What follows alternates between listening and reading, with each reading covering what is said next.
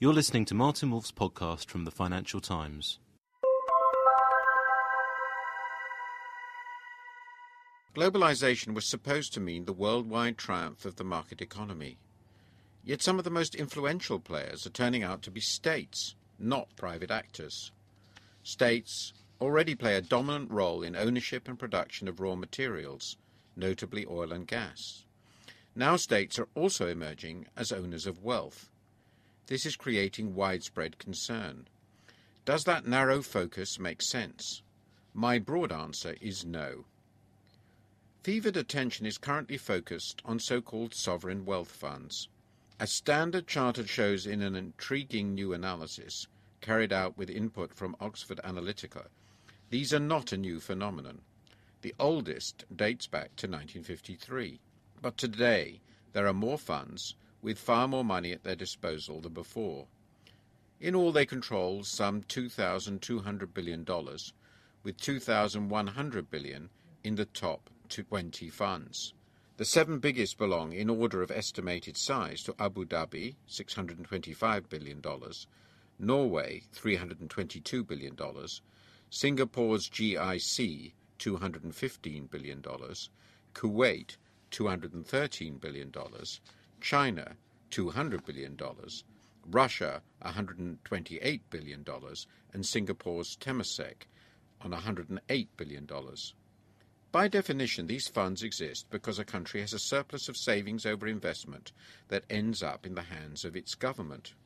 In practice, this has happened for just two reasons ownership of commodity wealth, particularly oil and natural gas, and what amounts to forced savings from an export oriented manufacturing economy, as in the cases of China and Singapore.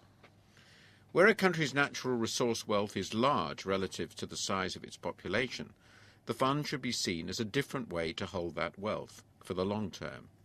In the case of Russia, however, the aim is stabilization, which implies a rather shorter term horizon. China's fund is a consequence of its massive reserve accumulations, which exceed the sums it can conceivably need for insurance. This has allowed the transfer of $200 billion, maybe much more in future, to a new fund, the China Investment Corporation, with the goal of achieving a higher return than the miserably low one on the country's official reserves. How large are these funds? They account for approximately 1.3% of the world's stock of financial assets, that is, stocks, bonds, and bank deposits.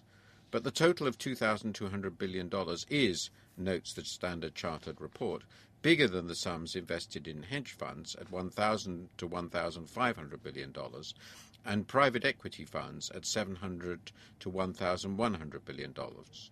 Nevertheless, it is dwarfed by the $53,000 billion controlled by mature institutional investors. The sovereign funds also remain far smaller than official foreign currency reserves, approximately $5,600 billion. But the expectation is that these funds will grow rapidly, possibly to exceed official currency reserves in a number of years.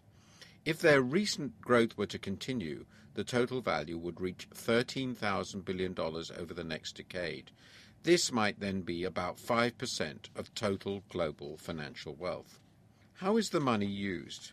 Here the report distinguishes funds by their transparency and by the active or strategic nature of their approach to investment. Norway's fund is conventionally invested with widely distributed ownership and transparent. Singapore's funds are defined as transparent but look for large ownership positions. Qatar's fund is defined as non transparent and strategic, as is China's. But Lou Jiwei, chairman of the China Investment Corporation, now insists that the new fund will operate on strictly commercial lines.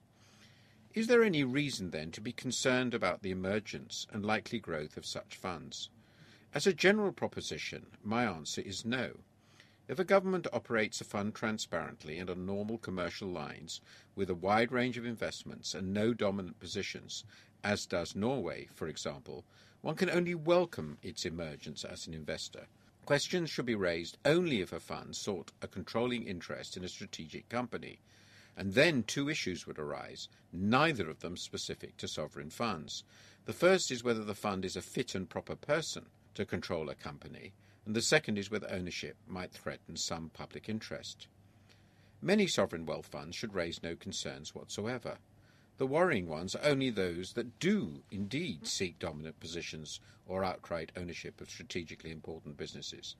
If the fund belonged to a government deemed potentially hostile, the concerns must be even bigger. It would be reasonable to keep control of companies operating in defence or high technology out of the ownership of funds belonging to any foreign government, let alone a potentially hostile one.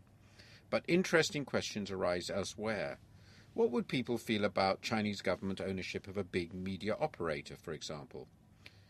In other respects, however, the concern with sovereign funds is surely too narrow. The big truth is that contemporary globalization has brought players into the game that operate by different rules from those espoused by today's high income advanced countries.